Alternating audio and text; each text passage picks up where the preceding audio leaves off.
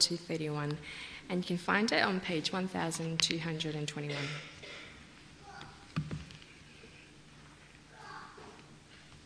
Galatians chapter 4, verse 21. Tell me, you who want to be under the law, are you not aware of what the law says? For it is written that Abraham had two sons, one by the slave woman and the other by the free woman. His son by the slave woman was born in the ordinary way, but his son by the free woman was born as the result of a promise. These things may be taken figuratively, for the women represent two covenants. One covenant is from Mount Sinai and bears children who are to be slaves. This is Hagar. Now, Hagar stands for Mount Sinai in Arabia and corresponds to the present city of Jerusalem because she is in slavery with her children. But the Jerusalem that is above is free, and she is our mother. For it is written, Be glad, O barren woman who bears no children. Break forth and cry aloud, you who have no labor pains, because more are the children of the desolate woman than of her who has a husband. Now, you brothers, like Isaac, are children of promise. At that time, the son born in the ordinary way persecuted the son born by the power of the Spirit. It is the same now. But what does the scripture say? Get rid of the slave woman and her son for the slave woman's son will never share in the inheritance with the free woman's son. Therefore, brothers, we are not children of the slave woman, but of the free woman. This is the word of the Lord. Thank you, uh, Cassie, for reading that passage. What a passage, eh? Boy, we need, we need always, of course, we need God's help. And uh, certainly this morning, we need His help and guidance as well as we look at this passage. Let's pray. Lord, we thank you for your word. It's given for us for our growth. We pray this morning that your Spirit will help us to understand this word, but also not just to understand, but also apply it in our hearts and lives as well. Give us wisdom, and may your Spirit give us all the strength we need to work through this passage as well, Lord. In Jesus' name. Amen. Well, friends, here at St. Stephen's, if you're a visitor here this morning, I see some of you here this morning, we are working our way through the book of Galatians and in our evening service uh, through the book of Romans, Romans chapter 6, in fact, tonight, which is kind of uh, uh, on law and grace as well. Uh, but we uh, do follow uh, the, the scriptures and we don't avoid sometimes the difficult sections of the Bible as well. For this morning, I want to encourage you to please also keep uh, your Bible's open to Genesis chapter 21. Uh, it's easy, uh, it's the first book in the Bible. Uh, we will re- make reference to Genesis 21 and other passages as well so that we are studying God's Word together. Uh, someone sent me, in fact, a, a, clip last week that I saw where this particular person was preaching in China. And people had walked, I think, for, for three days or so to come and to hear the preacher preach. I was going on for hours. I think it went on for like 13 hours or so. That's massive, right? And there was a hunger for the Word of God, and it was so inspiring. And here in the West, here in our country, we have Bibles. We can go to any bookshop here and pick up any Bible freely. Uh, those people don't have scriptures. Actually, in China, uh, they're sent to prison. And one of the ladies, I think, shared the testimony that uh, that they memorize the scriptures uh, in prison and have the word of God. And so when you come to this congregation as well, you know, our mindset is, yeah, sermons are 25 minutes, 40 minutes too long, etc. But I want to encourage us, we're not going too, too long, but just to remember that we are studying God's word. And it is important we give attention to it. All right? So I just want to encourage us on that as well. Um, sometimes preachers can carry on just like I'm doing right now, but, uh, but we're going to learn this word together. So today we continue in our series in Galatians. And if you're here for the first time, uh, we are in Galatians chapter 4, 21 to 31. Galatians 4, this passage is indeed a very challenging passage in the New Testament. Now, for us to get a good understanding of what's going on here in our text, Uh, we will be referring, as I mentioned, to Genesis 21 in particular and also to other chapters in the book of Genesis. And to enable us to, to understand this passage, I've tried to place it in a table format, uh, I hope, which will be easy for us. Oh, oh, that might look very small, right? You know, magnifying glass for that. Okay, so just, just to give you, give you this, uh, the, the, the contrast that we see here, we see Hagar mentioned, a slave woman, we have Sarah, a free woman, we have Hagar, uh, uh, down Hagar, we have Ishmael, a slave uh, born according to, uh, to bondage. We have the birth by natural process uh, where Ishmael came through. We have the Mosaic covenant based on law and included works. We have an earthly Jerusalem that is mentioned, not believers, and there is bondage. So that's the line that we would see under Hagar. Now, Sarah, on the other hand, is free woman. Isaac was born uh, to her and to, uh, to Abraham. This freedom, the birth was by God's promise and faith. Uh, and the Abrahamic covenant based on promise and faith, the covenant of grace, and the heavenly Jerusalem, God's people, and there is freedom in Christ. So we could see these two, right? Hagar and Sarah, Ishmael and Isaac. And the whole picture is kind of given for us uh, in uh, that context. And so for this morning, we're going to look at this text under the three points uh, the historical argument, the allegorical argument, and the personal implications. So, three things the historical argument, the allegorical argument, and the personal implications. So, Paul begins by asking a question, verse 21 Tell me, you who desire to be under the law, do you, do you not listen to the law? Well, we have noted, friends, so far in our study of this letter that the fundamental issue confronting the Christians in the churches in Galatia was the influence of a group of Jewish Christians who were known as the Judaizers. This group had come from Jerusalem and preached a form of legalistic Christianity. That was the fundamental issue that the Apostle Paul was dealing in the churches at Galatia. Primarily, these false teachers wanted the Gentile Christians in the churches in Galatia to become Jewish in the way they believed the gospel.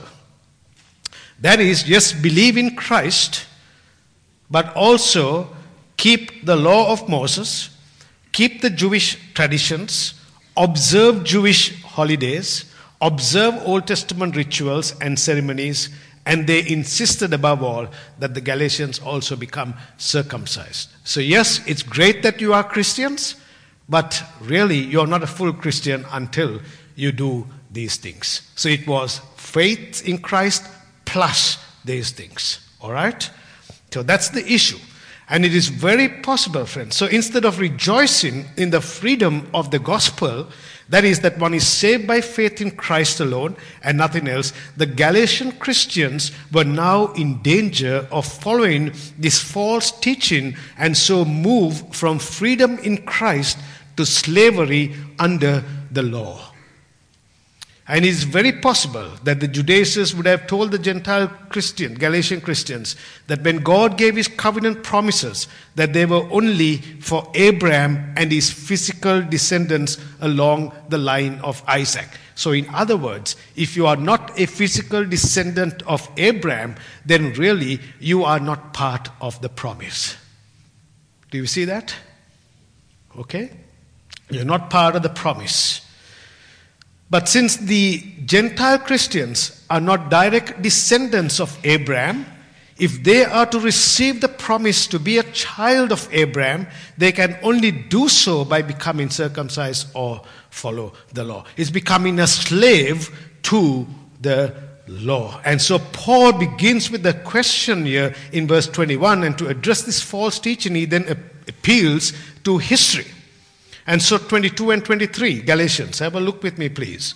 For it is written that Abraham had two sons, one by a slave woman and one by a free woman.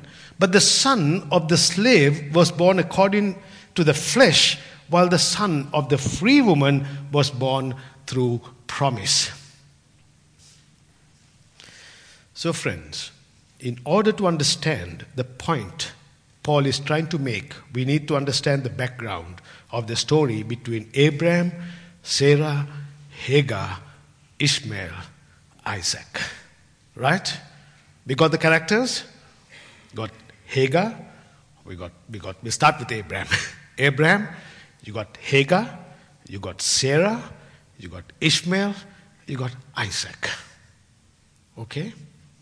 All right, so it all started when God entered into a covenant relationship with Abraham and all of his descendants. God promised to bless Abraham, remember that? And his descendants, so they would be a blessing to all nations. We see this in Genesis chapter 15 and verse 5. And he brought him outside, that is, he brought Abraham outside and said, Look toward heaven and number the stars, if you're able to number them. Then he said to him, So shall your offspring be. As we see here, God told Abraham to look up into the star filled sky. He said, Abraham, do you see those stars? You can't even count them. Do you sometimes go outside and enjoy looking at the stars? I had a session clerk, uh, Keith Watson. He said to me, he's driving down from Queensland, and while we were having a session meeting, he sent me an email the next day. I was watching the stars in the night, clear sky. How was your session meeting? Great clerk, right? he was enjoying the nightlife, the night stars, and everything. What, what a beautiful thing to, to, to look at God's creation. But anyway, uh, so Abraham is here. Well, you, are going to have this, uh, this number of people. You're going to have more descendants than the number of those stars. That was God's promise to Abraham and to his wife Sarah. So you can imagine the excitement to Abraham and Sarah about God's promise to them. The problem was that this didn't happen for a long time. They waited for years and years and years. And God's promise to bring this descendants was, was nowhere to be seen. In Genesis chapter 12, we read of, again of God's uh, encounter with Abraham. Genesis 15, Genesis 17. We see all of these, these things that God has promised to Abraham. By this time, Abraham was 85 years old and Sarah about 75 years. And as they waited and waited for this promise to come to pass, Sarah came up with a plan to help God out in fulfilling his promise. I'll give God a hand. He needs a bit of help, right? And so we read that she became impatient. And in Genesis chapter 16, Sarah had a young Egyptian servant girl called Hagar. And what did Sarah do? We read that, we know what she did in Genesis 16, verses 1 and 2. So now Sarah, Abraham's wife, had borne him no children. She had a female Egyptian servant whose name was Hagar. And Sarah said to Abraham, Behold, now the Lord has prevented me from bearing children. Go into my servant. It may be that I shall obtain children by her. And Abraham listened to the voice of his wife as a good husband, right? he just listened. And then we read this. And he went into Hagar and she conceived. And when she saw that she had conceived, she looked. You see, the, the problem is starting here already. She looked with contempt on her mistress. And Sarah said to Abraham, May the wrong done to me be on you. I gave my servant to your embrace, and when she saw that she had conceived, she looked on me with contempt. You see the two women now. One is having a child, the other is not. And imagine Hagar is saying, Ooh, Sarah, what's happened to you? Look, you poor woman. You don't even have a child. And look at me. I'm the master's now because I am giving him a child. Women rivalry. That never happens, right? Immediately, there's a problem. But Abraham said to Sarah, Behold, your servant is in your power.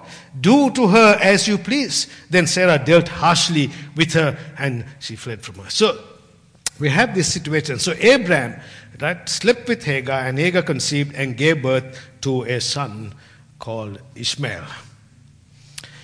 And how did God deal with Ishmael? You see, in um, let me go back. Oh, sorry. So, in, in, in the next uh, passage, okay, Genesis 16, we see this. And the angel of the Lord said to her, that is to Hagar, Behold, you are pregnant and shall bear a son, and uh, you shall call his name Ishmael, because the Lord has listened to your affliction.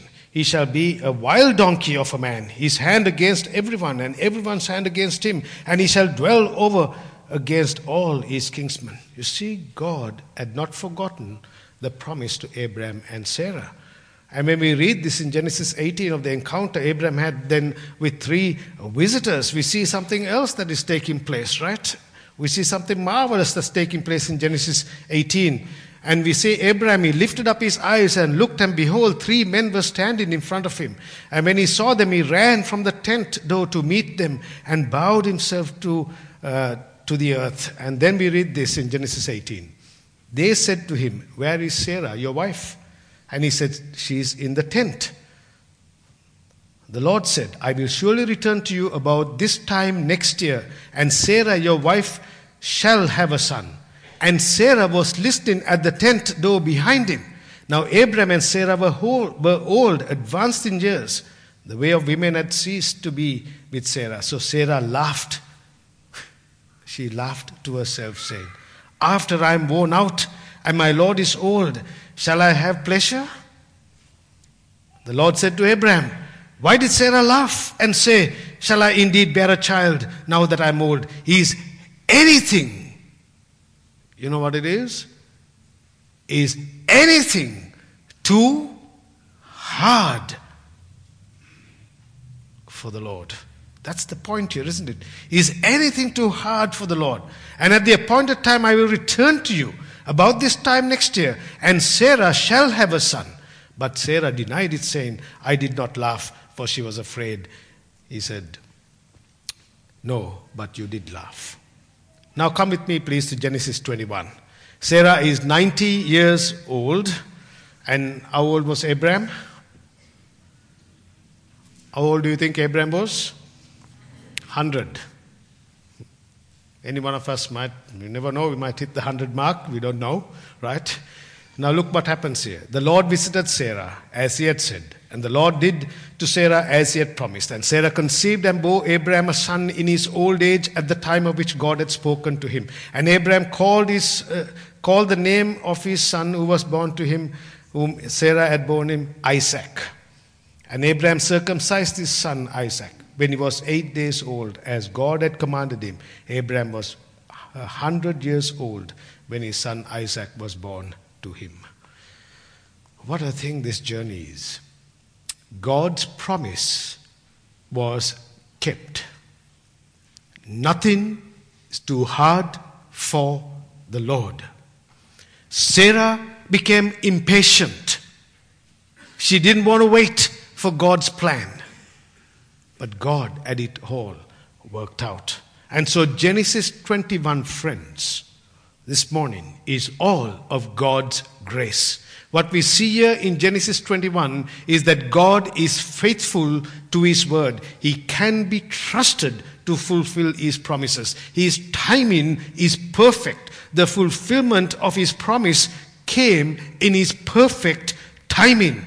You see, God knows what is best for us, and His timing is perfect. Yes? But waiting is always hard, right? Is it easy to wait? Because by nature, we are impatient. We want things almost instantaneously, don't we? I go to my pantry cupboard and I get two minutes instant noodles. Do you like that? Maybe not. Uh, the spicy stuff, you put that and immediately you get, within five minutes, you can cook a meal, kind of. Right? You go to your coffee machine and you put the, the pod on, almost instantaneously, you got coffee. We, we are in such an instant age, aren't we? We go to our computers, we put it on, we can't even wait a few minutes for the thing to boot up. We're so impatient. Come on, get going. What's wrong with you? We send emails and we want responses almost instantaneously. We get text messages and I'm thinking like, man, how many text messages am I going to respond? People want answers almost instantaneously. And waiting is hard. Perhaps you've been waiting upon the Lord for something in your life. You've been praying for something in your life, and you're waiting, and you're waiting, and you're waiting, and you're thinking, Lord, have you forgotten me?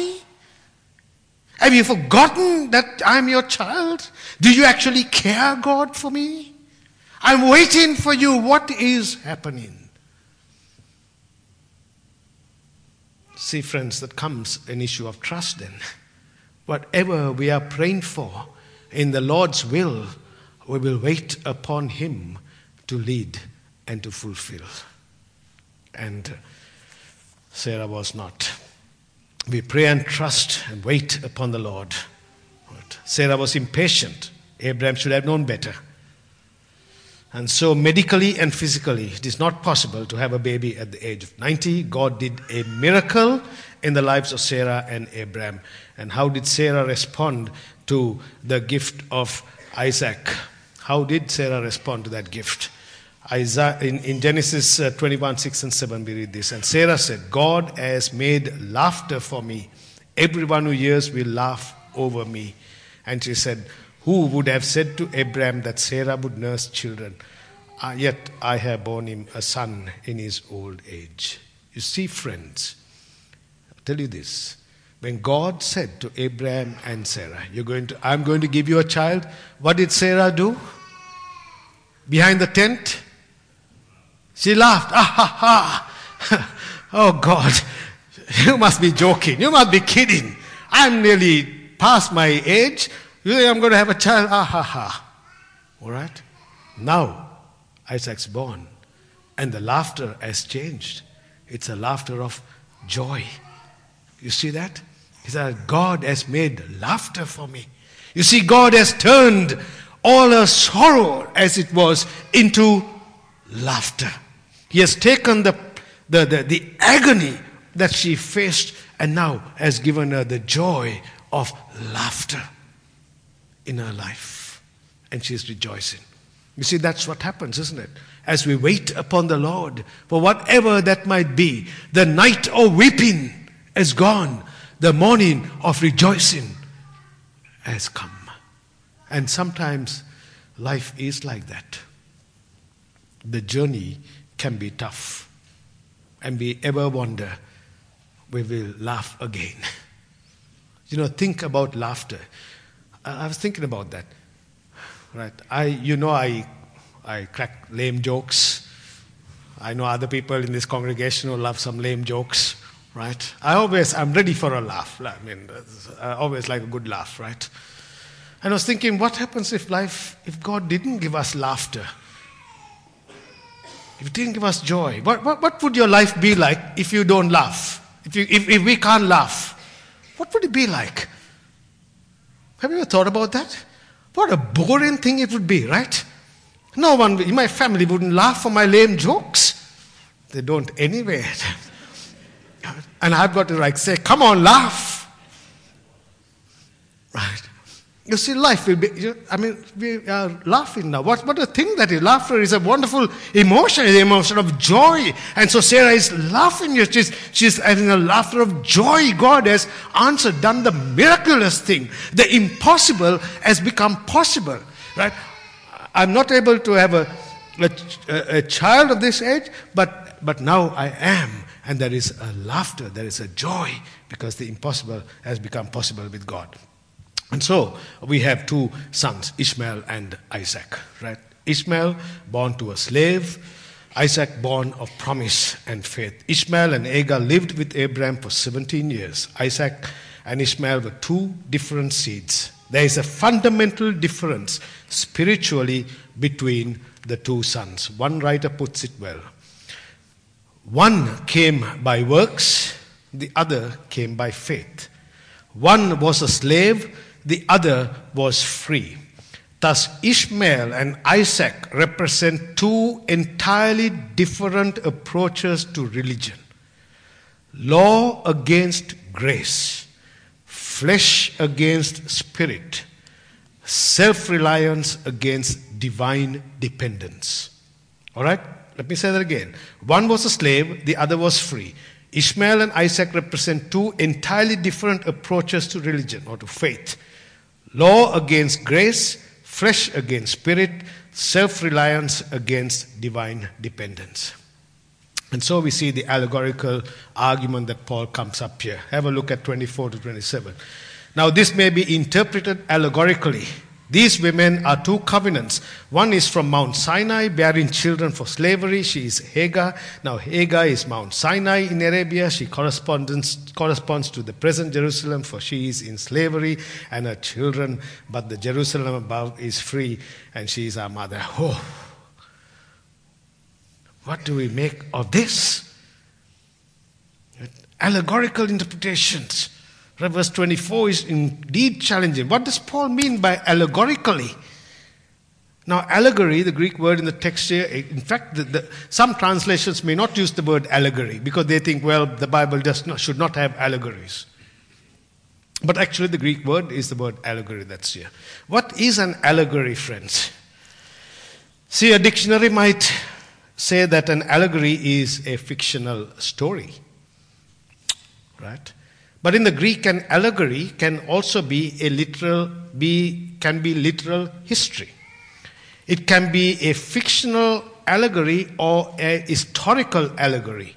And so in the Greek, it is proclaiming something else based on an historical fact, historical value, and it has significance. You've read uh, John Bunyan's The Pilgrim's Progress, right? He uses names and all of that that's kind of allegorical but has a significant meaning behind it. Right? So, in this context, it's an allegory, but it is conveying a truth. Now, of course, Paul is not saying, we need to get this clear, that what took place in Genesis is just an allegory. Imagine if I would get up here and say, you know, friends, what? Oh, that Genesis story is just an allegory. it's fictional. What would you say to me this morning? Hmm? Would you accept it? You'll say, man, this guy is a liberal guy. He's a liberal theologian. Get rid of him straight away. You write a letter to the presbytery. Oh, we have a minister on the pulpit. He's saying that everything is allegory. I didn't say that, right? No, no, no. Paul is not saying that what took place in Genesis is an allegory. The account in the book of Genesis is true. It was historical. It was true.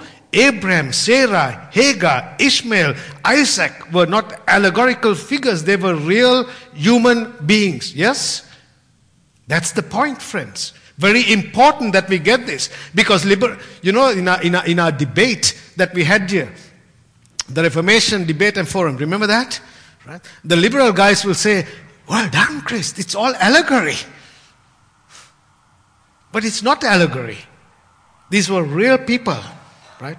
And now, Paul is saying here, now this may be interpreted allegorically. That is, these women are two covenants. Right? One is from Mount Sinai, bearing children for slavery. She's Hagar.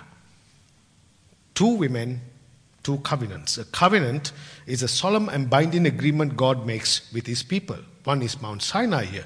That is, I'm going, I'm not going to all the details here this morning. The old covenant meant the slavery to the law. And Hagar herself was a slave. It is a covenant of works. You see, God gave the covenant in Genesis, and then in Exodus again, He reiterated that covenant in giving Moses the law. And the law is saying, you must do A, B, C, D, and then this what will happen to you. Right? But we can never keep the law. We've seen that. Anyone here has kept all the commandments 100%? If you say yes to me, you've already broken it. right? You see what I'm saying? We can never keep these things to get favor with God and to be made right with God. No matter all the laws that we have, the commandments, and then thereafter the, the, the, laws, the ceremonial laws of the Jews, the kosher food, the observance of special days, how I eat, etc., we can't keep that to earn favor with God. It's a covenant of works. Do this, and then this will happen to you. So, all her children, Hagar's children, are slaves like Ishmael. Mount Sinai in Arabia. The Arabs were known as the sons of Hagar. And so, anyone then who is in bondage to legalism is a spiritual child of Hagar. That is, if anyone reduces Christianity to do's and don'ts, they are under bondage as if their legalism can make them right with God. So, in the Old Testament, friends, the old covenant was based on the law of Moses. It was based then on law, and I cannot keep the law all the time. It drives me to grace. Now, in the New Testament, friends, the new covenant established through Christ and ratified by his blood is a covenant of grace. And that's what we need to see here this morning. So, the old covenant, based on the law, the new covenant is based on promise, on grace. So, we see here, I hope you're with me. Hagar represents the old covenant and stands for rules, regulations, slavery, ceremonies. She represents and stands for slavery. So then, anyone who is still in bondage to such rules, laws, are slaves like Ishmael and is one of Hagar's spiritual children. So, Hagar is Mount Sinai in Arabia. She corresponds to the present Jerusalem. This is becoming more and more intricate here, right? For she is in slavery with her children, but the Jerusalem above is free and she is our mother. Now, I was looking at this text and saying, how am I, what am I going to let these people, my congregation, take home this morning?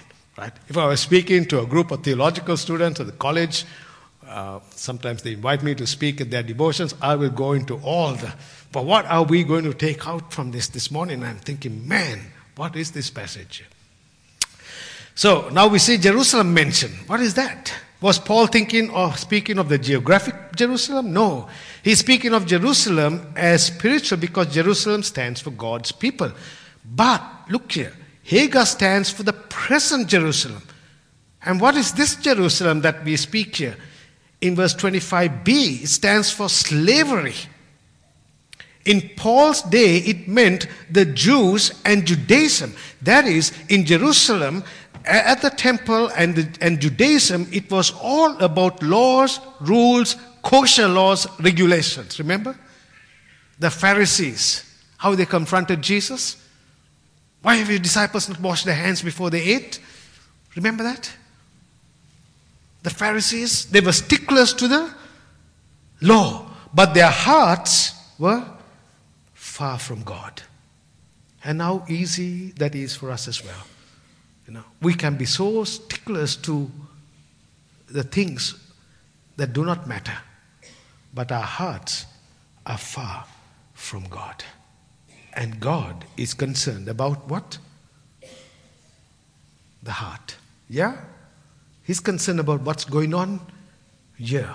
See, externally, I can come here to church and do all the right thing. I can come here and sing the nice hymns. I can come here and sing the nice songs. I can behave beautifully as a Christian. I can get my name marked off. I'm here Sunday morning, I'm here Sunday night. I'm here doing this, I'm here doing that. All nice things. By all means, we must do it not because we have to, because you are here this morning not because you have to, right? Are you here because you have to? Well, I'm here because I kind of have. you see, I'm under law, friends. oh, boy. Anyway, right? I'll be in big trouble if I'm not here. But, but you know what I mean, right? We are here because we want to be here. And I'm here also because I want to be here. Uh, not, not because I have to be here. I'm not here because I want a job in this place. Of course not. Definitely not. I'll be the first person to walk away from this place if that is the case. Not because of that. We're here because of God's grace to us. You see, law will say, you must.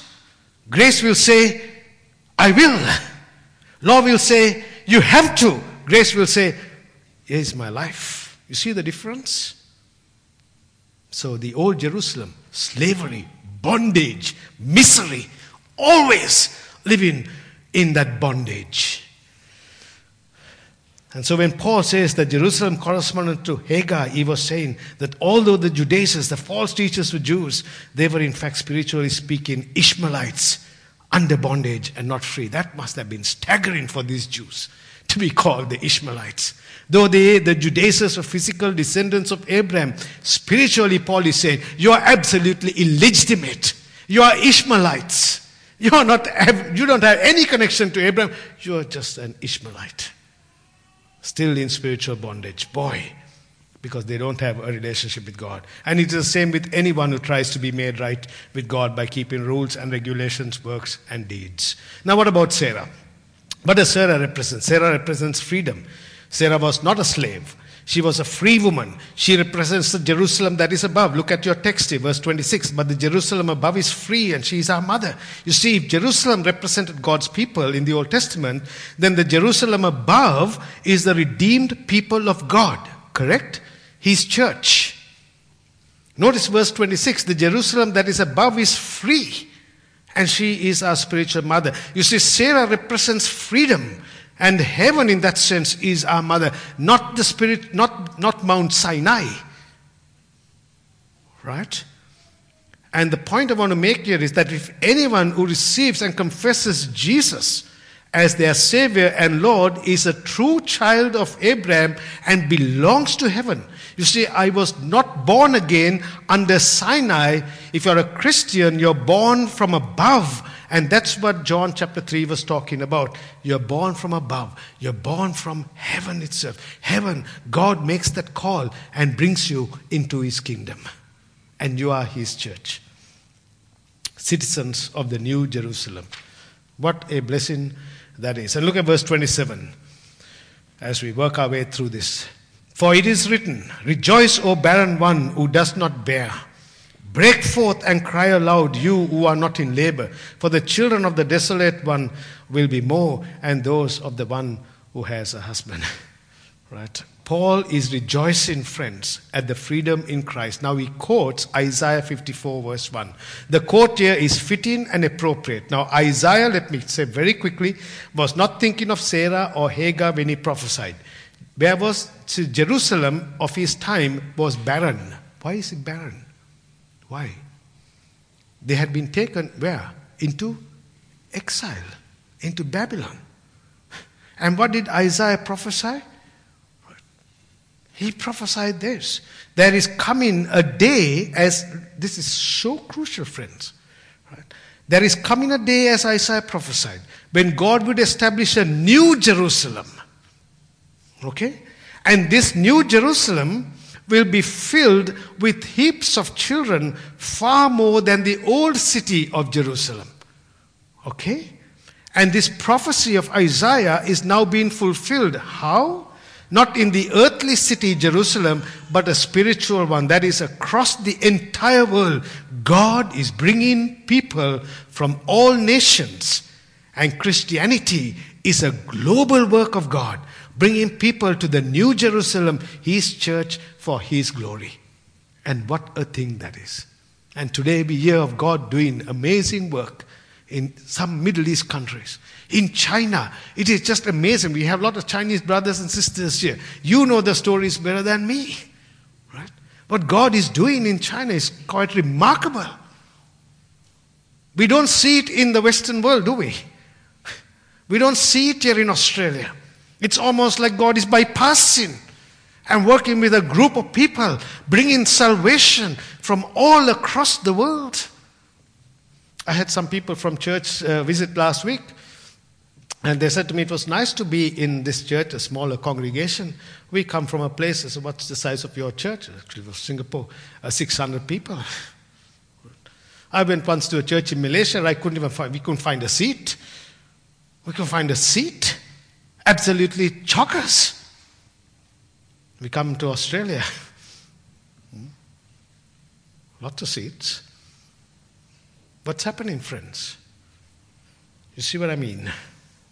God is doing a work.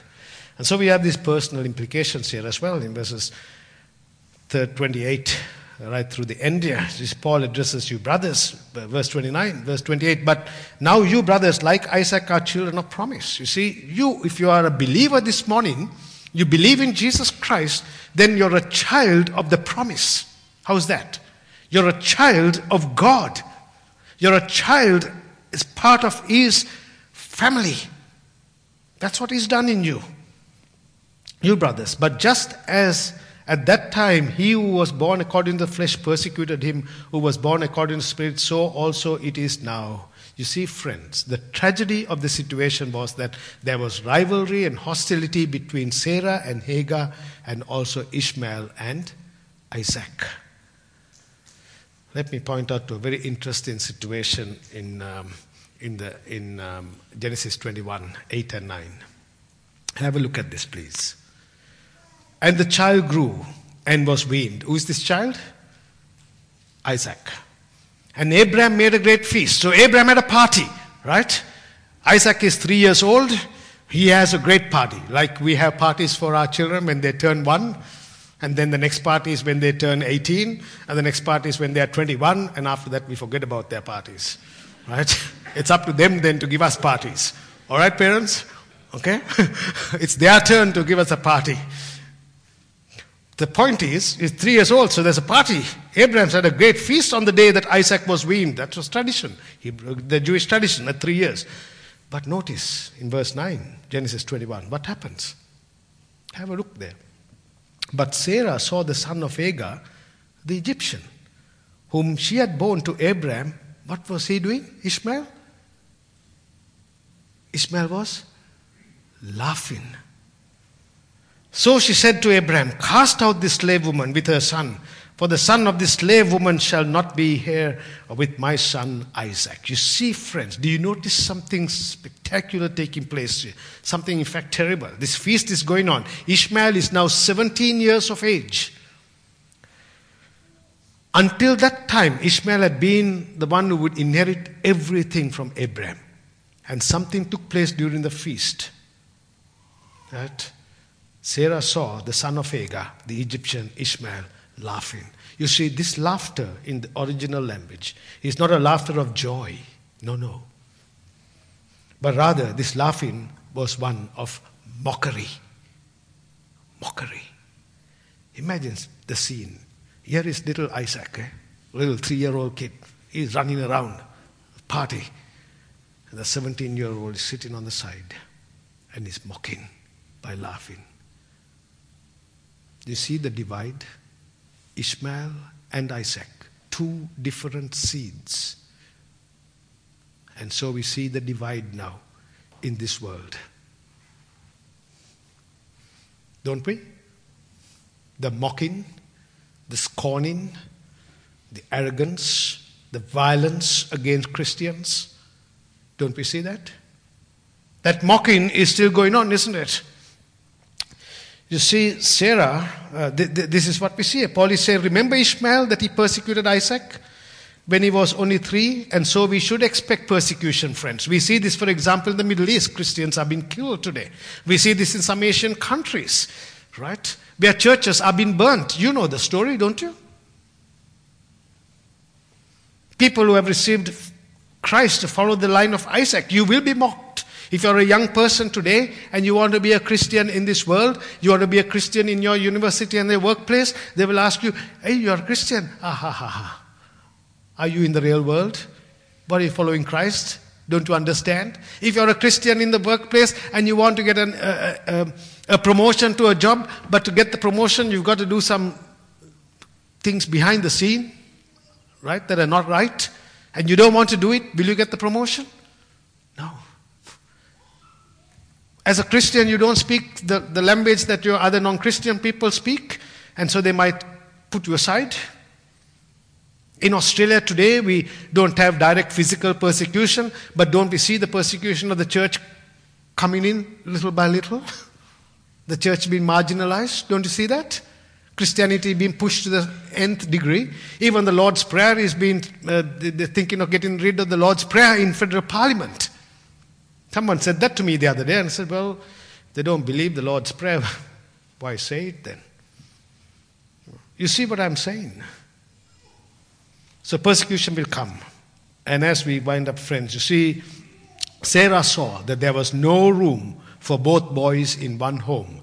Both cannot inherit the promises of God. Ishmael never received the inheritance. And so Paul is quoting Sarah's words in, in, in verse 830, makes the point that since salvation comes by grace alone, through faith in Christ alone, then there is no place for salvation by works. The church should never tolerate such legalism, You can't have both coexisting together in the church. We cannot do it. It must be driven out. And this is the same way when it comes to the temptation today in our world as well. We cannot have both together. And so look at verse 31. So, brothers, we are not children of the slave, but of the free woman. So the Ishmaels of this world will attack the church. The big divide grace works, persecution following Christ, earthly Jerusalem, heavenly Jerusalem. So far, in conclusion, then, friends, we've seen two mothers, Sarah, Hagar, two sons, Ishmael, Isaac, two covenants, old and new, two cities, now and new. Hagar and Sarah, one a slave and other a free woman. Hagar, the slave, symbolizes the old covenant, the covenant of works. Sarah, the free woman, symbolizes the new covenant, the covenant of grace. The covenant of works is between God and man. We can never achieve perfection by keeping the law. The covenant of, of, uh, of works is done away in Christ. The covenant of grace is between God and the Son, and it cannot fail. So, this we see this, friends, that God sent His Son to atone for us. And if my salvation is based on some other idea that I can be right with God by what I do, then I will fail. I'll be like Ishmael, never achieve, the, never get the inheritance. But trusting in Christ, I will be safe and secure because of His grace. Do you see that? And what a blessing that is. Two sons. Ishmael is law, regulations leading to bondage. Isaac is grace and freedom leading to salvation. Freedom that Christ has set us free. You know, I was thinking about that this morning. All my sin, all my guilt, everything that, you know, we all have those things that only we know in our hearts what terrible things they are, right? And to know that they're completely taken by Christ, completely forgiven because of His grace, and brought into the line of Isaac to belong to the new Jerusalem, which will one day come from heaven itself, Revelation 21, when Christ returns, and we will be with Him forever. Do you see that? But until such a day, there will be this divide. And so, the church will face persecution. The Ishmaelites of this world will attack. And we see it, don't we? We see the big divide. But for us as God's people, we keep going by His grace every day. Yeah? Jerusalem. Where are you today, this morning, friends? Are you a slave or are you free? Where do you stand? Are you on the camp of Hagar and Ishmael? Or are you on the side, by God's grace, of Sarah and Isaac and living in the promise of God's grace? That's the call. And if you are, then you are His. And what a blessing that is. Amen. Father, we thank you for this word. We know it's been a, it's a, a difficult passage to work through, but thank you for your grace and kindness to us, Lord. And uh, we pray that you would help us to see the great divide in this world, to understand the times we're living in, and to put our trust and confidence in you. For in Christ we are free. Amen.